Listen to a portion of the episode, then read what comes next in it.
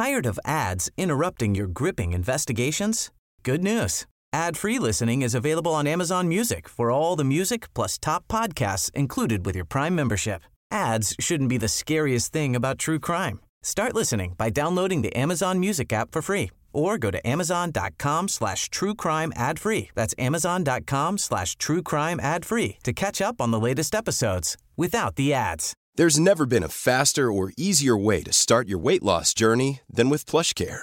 PlushCare accepts most insurance plans and gives you online access to board-certified physicians who can prescribe FDA-approved weight loss medications like Wegovy and Zepbound for those who qualify. Take charge of your health and speak with a board-certified physician about a weight loss plan that's right for you. Get started today at plushcare.com slash weight loss. That's plushcare.com slash weight loss. plushcare.com slash weight loss. You're listening to Justice, a podcast series exploring all aspects of the criminal justice system with me, prison philanthropist and founder of One Small Thing, Edwina Grosvenor. In this episode, I talked to Zoe, a former prison officer in the female estate, and Nadia, who served a five year prison sentence. They joined me to share their experiences of how women spend the festive season in prison and the impact of being away from home and separated from family and friends. My name's Zoe Thomas, and I worked um, for five years in female estate as an officer.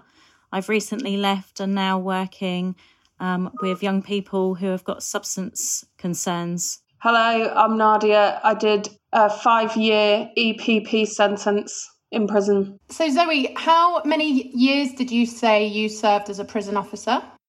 So I was a prison officer for five years. Three of those years, I was a specialist officer in a therapeutic community. And what made you want to become a prison officer? Were you a sort of young girl thinking there's all these things I could do, and and actually what I want to become is a prison officer? What was it? I was a particularly a young girl. I was nearly thirty, um, and had been navigating my way through life as a young single parent, and wanted something that was quite secure. So the prison service looks easier to get into than the police. The money was quite good. Um, they spoke highly about flexible hours. So um, I actually just applied one day, not thinking anything of it. So it wasn't a long driven, I want to be a prison officer.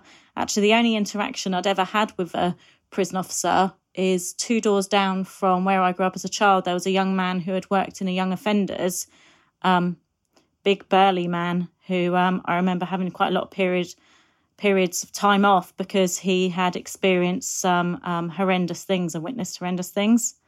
So, on reflection, I'm not quite sure why I still ended up looking into it. And so, five years, you must have been working around Christmas time or potentially even on Christmas Day. Can you paint a picture for our listeners? You know, prisons are things that people talk about a lot and have opinions on, and very few people have been inside them. And so, can you paint a picture as to what sort of that build up to Christmas is like inside a prison from from your point of view as a, as a staff member? Yeah, so I worked um, every Christmas day, bar one, which I worked on a Boxing Day, and I enjoyed working in the morning on Christmas Day.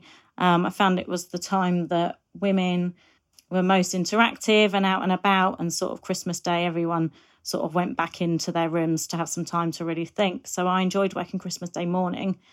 The build up varied. The thing about the prison I worked at, we had some things, competitions, and the women organised a lot of their own activities. Um, one, for example, the women used to be able to decorate their particular landing and then the governor would come round and it would be like a competition and a landing would win and maybe get some little prizes but ultimately a lot of the women who were living there sorted out their own activities for each other over the festive period and we were just called on as and when needed to facilitate anything else yeah. And Nadia, from your point of view, is um, sort of from a different perspective, I guess, the fact that you were serving time over Christmas. Um, what was it like for you? That build up to Christmas Day and then Christmas Day itself, is it just like any other day? Or, as sort of Zoe was saying, do you get involved in decorating the wing and, and can it provide a little bit of joy? The first Christmas I was in prison, I was actually on basic. So they take your telly away from you and you're only allowed to associate for half an hour. Okay, so you weren't allowed out very much. Well, the other prisoners on the landing uh, told the officers to stop being mean and to let me out.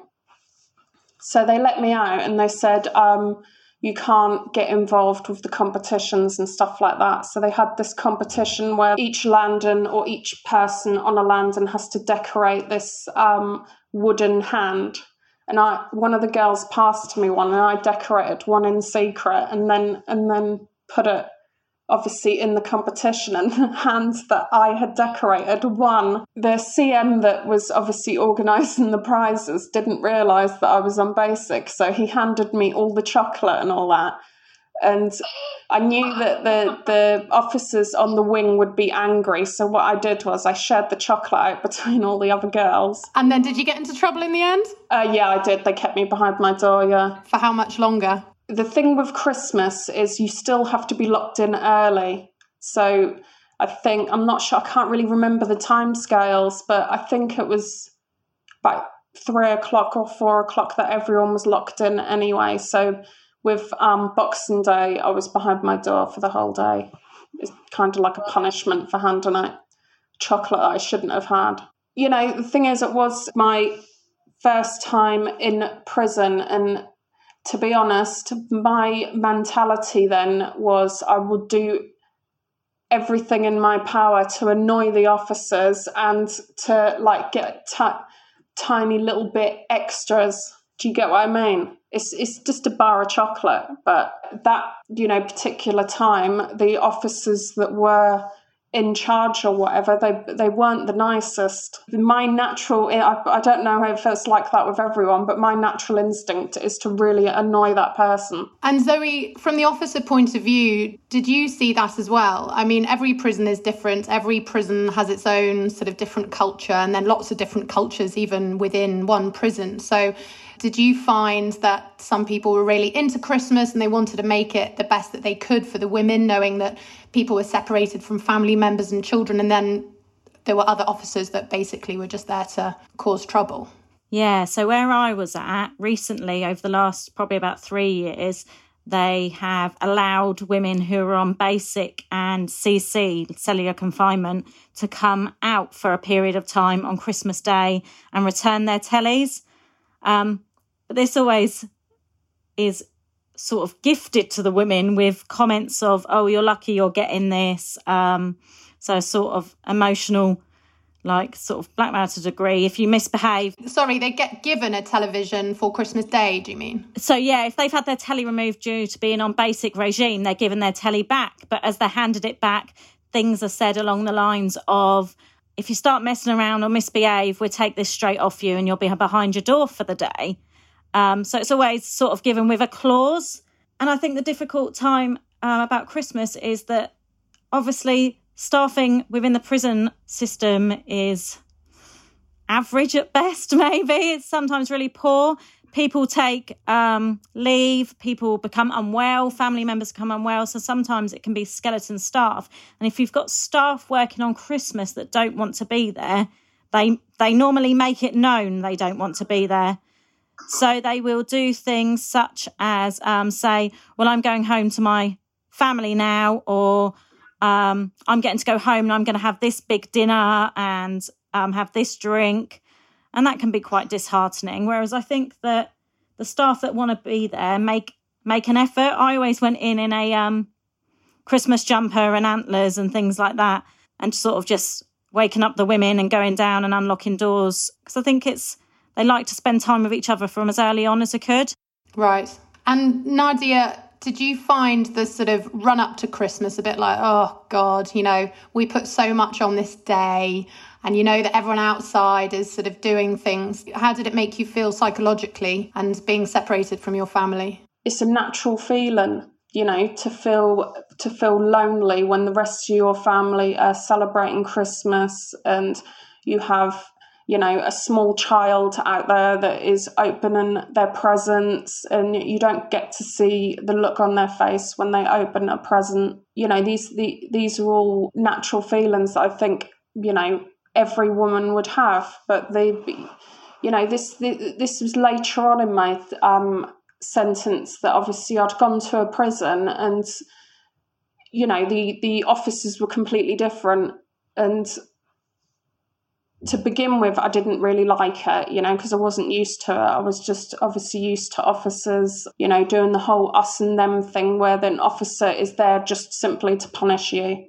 You have to follow the rules. They, they don't have to explain the rules to you either because they're because they're officers. But then later on um, in my sentence when I had gone to a prison where the officers are making an effort to make you happy and they actually want to listen to you as well.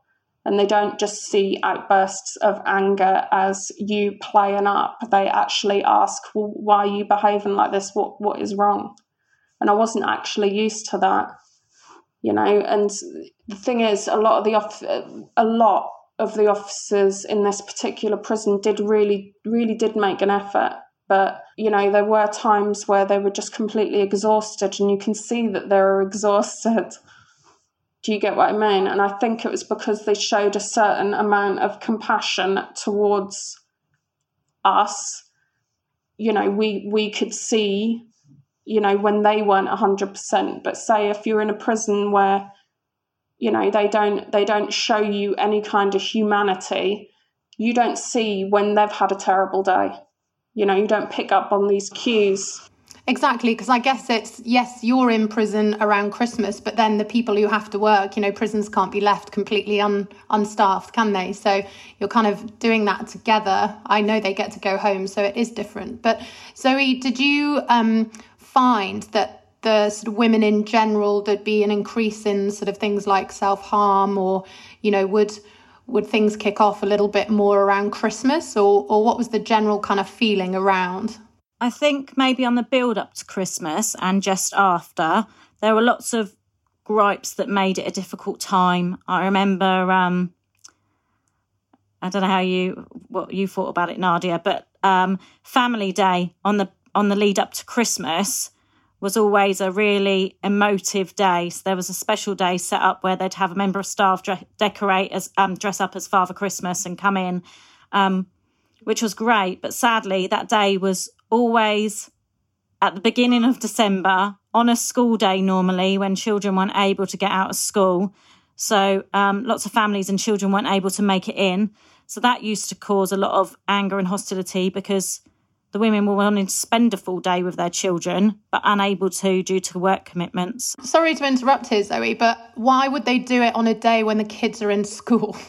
I think because um, of staffing and nearer the school holidays, they just they maybe won't be able to facilitate it or they didn't want to facilitate it then. Yeah, so loads of people struggled because they couldn't get their children into the prison to come and spend that day with them. That's a full day as well. It's like 10 till 4. Yeah, so that causes real anger and hostility. And then I think as that subsides and the women um, especially the especially the younger women who have got really long sentences, they um, really try and make Christmas something special for them, you know. So they will decorate the wings and make presents and wrap bits up. So then that sort of high comes in and everyone gets a bit excited and planning nice food and cooking and bits like that and sharing gifts. And then it is Boxing Day onwards um, that people then start to feel the low mood again because the reality is they're missing. They're missing them children open their faces as they open gifts. They're missing you know, the tucking them into bed and being excited for Father Christmas and the transition into a new year and a fresh start.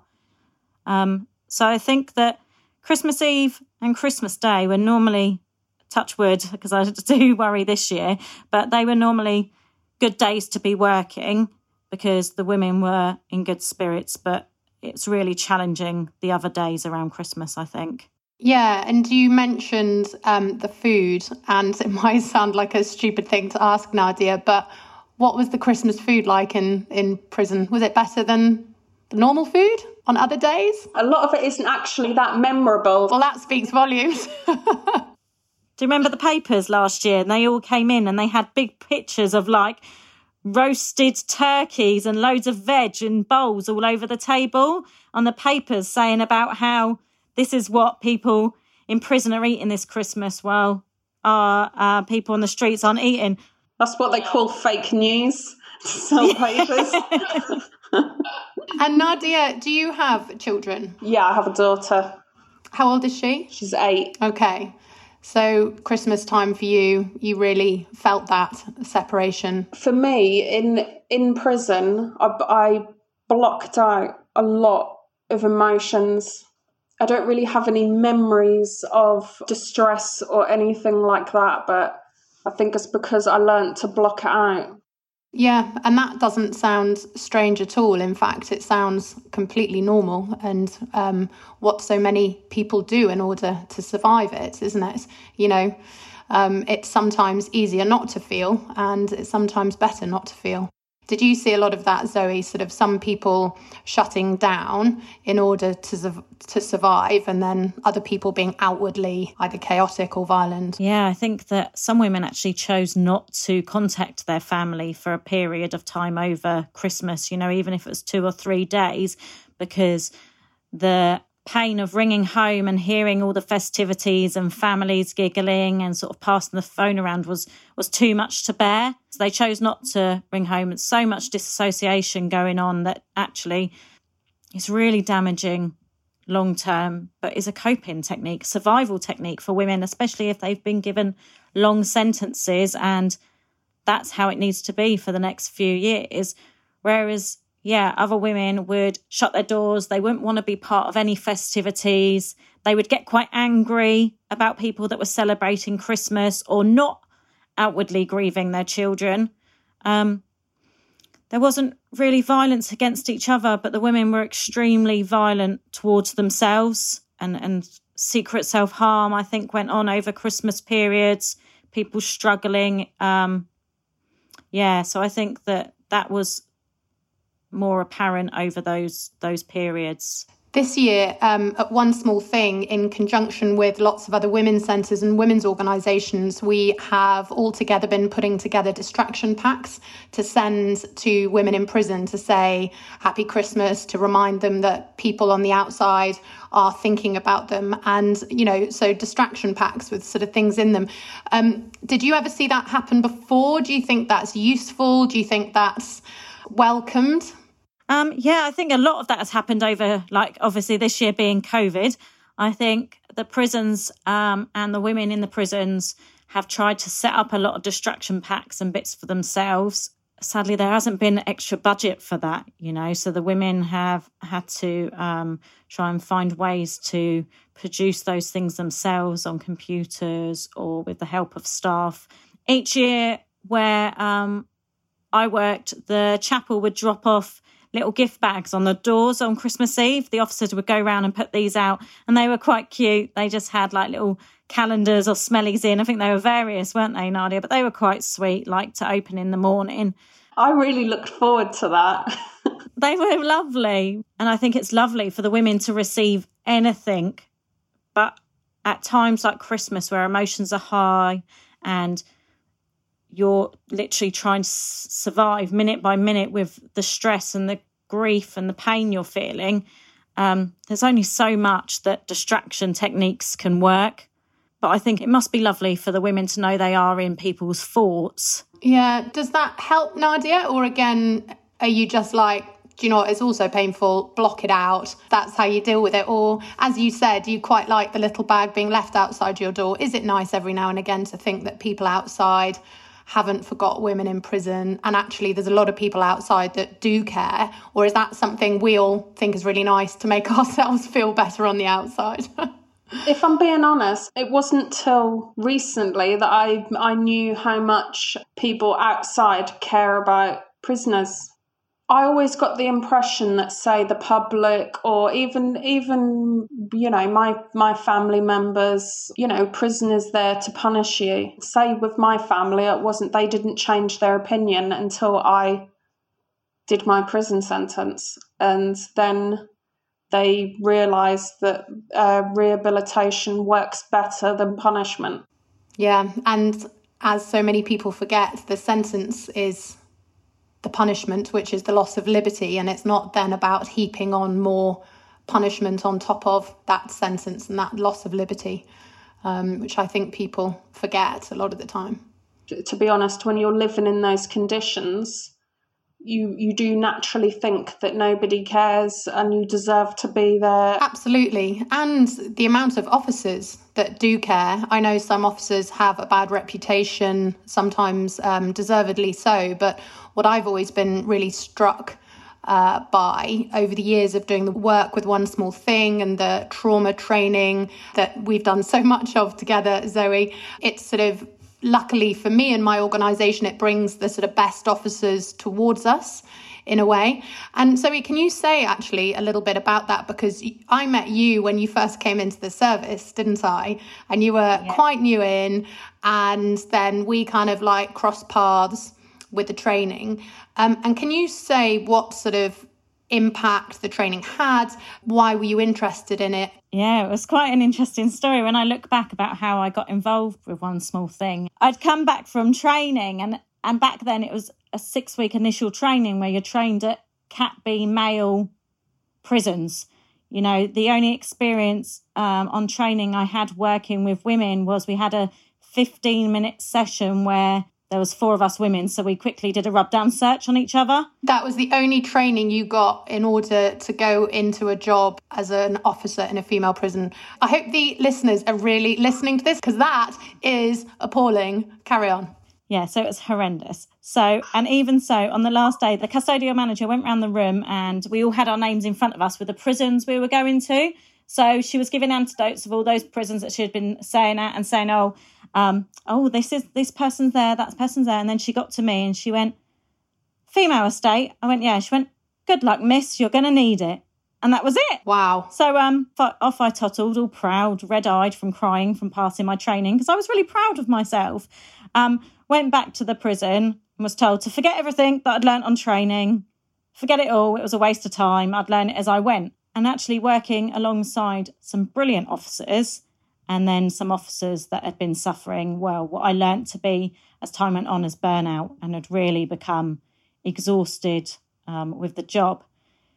So I so I sort of think that at the beginning I was quite rigid. I think if some of the women you spoke to about me said they would probably say I was quite stern at the beginning, um, trying to fit in with my colleagues, being quite strict with IEPs and like carrying them around and making sure that if um, people were wearing sliders or not where they should be, they got a written warning from me. It was exhausting. I thought this is really not what I'm about. Um, and I got pulled into an office with a governor who offered me a position on the team for um, being trauma informed. Um, an opportunity to learn what it's about, really. So I um, went away and did a bit of reading, absolutely fell in love with it. It's what I'd signed up for. And I thought, why wasn't this on the initial training? Learning that uh, relatively, you were still new, relatively going into um, the prisons. So then I spent quite a bit of time with Steve and going through the process and talking with yourself and absolutely fell in love with the model. Yeah, and I remember being really struck by what you said back then. You said, you know, I came into the service because I want to work with people and I want to um, help make a difference in people's lives. And this is the golden thread that was kind of missing. Um, and I've always sort of held that quite close because, you know, I obviously go through weeks and months where you think, oh, is it all worth it? And are we reaching enough staff? Are we making enough of a difference? But yeah, if the sort of trauma and gender work and the training can be that sort of golden thread that runs through the service or the female estate or the male estate or the children's estate, then whoever wants to grab hold of that rope can. There'll be lots of people who don't want to for all the reasons that you said, whether they're just sort of done with a job, they're suffering burnout, they just don't want to know, quite frankly. Um, but at least there's something there for people to grab onto if if they want. Because Nadia, from your point of view, I guess the mood of the officer and how able they are to do their job well really matters to you guys on a day to day basis, right? If they made being trauma informed, if they made that as part of the training, then maybe the ones that do want to help, maybe they'll be less burnt out because then, in a sense, the workload it'd be shared. Because if if you have if you have an officer that you know they're they're they're known for not really being very nice, they're known for not you know wanting to talk to you or or they they give you negative IEPs every five minutes. So you, you genuinely you won't go to those officers. You'll go to the officers that actually know how to listen to you. So obviously with those officers, everybody goes to them. And that's, I'm guessing that's why they become burnt out because the workload's not shared out. It's it's it's up to certain individuals that have taken the time to be trauma informed or to understand human nature. It's all piled on them, and then all the all the good officers end up leaving, and then you're left with the ones that don't really care. Right. I learned through the training over the years that often people will suffer burnout when they're being asked to operate against their moral code. And certainly, I felt Zoe early on, um, having met you, it seemed like you'd just done your training, you come in, you were like, whoa, hold on a minute. I wanted more than this. And so you wanted to do more and have more of a positive impact on people, right? And it seemed to me from the outside that, you know, you'd suddenly realised that maybe that was just going to be very difficult. Yeah, most definitely. I remember being new in and being in an office and speaking about pro social modelling because they hammer that home on training you know, and I remember talking about that in an office with a CM and an officer who had been in service for a long time. You know, they were sort of the old boys club, as it's called. So they'd been around and they absolutely, the word I can only use was annihilated. They ridiculed me and humiliated me in an office full of staff that I just walked out in tears. They were just saying things that were unkind, referring to the women in our care as cretins and to forget all of that. They were just paying our wages um, and things. And it, it absolutely destroyed me because I thought, this is not what I've signed up for. I didn't leave my family for six weeks to go away and experience this training to come back and work with people with this really negative mindset. So, yeah, it became overwhelming actually pretty early on and pretty apparent that I was going to come across a lot of people that had a different standard and a different view of working with women, actually. Mm. How does it work with officers? Do you get to choose whether you want to go into the female estate or the male estate? So you never used to. You used to apply for the prison service as a whole and get sent somewhere. Then they changed it so you applied for a cluster and now you apply singly. So now officers get a chance to apply for the prison that they want to go and work at. But there's still no difference in um, recruitment with regards to male or female estate or um, suitability for the job. There's no face to face interviews or anything like that. Literally do role play, maths and English questionnaires. Yeah, and that and that's it. They need numbers, so that's enough to get somebody in. Yeah, and it's a shame, isn't it? Because, you know, those who feel very proud to wear the uniform and to be part of the prison service, it's um it's a shame, really, isn't it? That there's always some people who bring it down in that sense. Nadia, you're now out of prison. And what does life hold for you now? Do you feel that your time in prison, I'm struggling to say, was it time well spent? Because I can imagine what you'd say that you would have rather have not been there. But what does life hold for you now? We're sort of coming up to Christmas again this year in 2020. And what does life hold for you now? Well, I think I was very lucky. I was very lucky because I had, even though the start of my sentence wasn't great, but over time, you know, I got a lot of support off, you know, the mental health in reach. I had therapy. Um, you know, I had uh, certain officers that I I trusted and I could go to for advice. And, you know, even some of them helped me with um, courses and stuff like that. So I managed to get all of the education, say, like the GCSE level education. So I can go on to do, say, a college course now. So, in a way, it is time probably well spent because I'm a completely different person and I don't think I would be the person that I am today if I didn't do that prison sentence. I'm very independent. You know, I have I have achievable goals. My fam, I'm a lot closer with my family. You know, these are all things that I didn't have. You know, before my prison sentence. But I understand that a lot a lot of people haven't had what I've had from the prison system. Like like I said, I'm, I just think that I'm just lucky. A lot of the time in life, you make your own luck as well, don't you? And you strike me as someone who's sort of able to get things done and lean in and take opportunities. Uh, you strike me as that type of person. And Zoe, will you be thinking about the prison service this Christmas? Will you be thinking about women in prison? Oh, gosh, most definitely. You know, one of my bugbears at the moment is on Twitter seeing about family not getting cards and letters or not asking for them to be sent because they're being photocopied.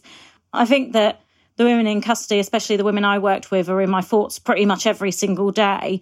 And if I could um, go back tomorrow and have the guarantee that I would be supported in working in a trauma informed and trauma responsive way, I would have had a really long and happy career in the prison service. And I feel that that has been taken from me and my family. So yeah, very much think about think about those women. Yeah, well, I will be too. This this year it's been the longest time that I have spent out of a prison. In February, it'll be a year since I've been inside a prison, and I too miss it in in a strange way. And I know lots of people will be listening will think. God, you're mad women. Um, but, you know, I love the work that I do, and I particularly love being inside the prisons. I love being with the women and, I, and the men. Um, and I love being with good officers. Uh, and especially ones like you, Zoe, who are massive flag wavers for our work at One Small Thing and, and the trauma work. But, you know, it's also great to see that people are picking up on the uh, why it's important to understand trauma, why it's important for the women in prison and the men in prison that officers and staff who are there to ultimately care for their well being actually understand what's going on in their lives and maybe why people are behaving the way that they are. But really, I want to say thank you so much to both of you. Nadia, thank you so much for coming on the podcast. Um, we haven't met before, so I really appreciate that. Zoe, great to see you again. And I hope you both have a really, really happy Christmas. Thank you, and you. Links relevant to this episode can be found in the pod notes below. If you enjoyed listening, we would love it if you would subscribe also, rate, review, and best of all, share this episode. Justice is produced for One Small Thing by the London Podcast Company.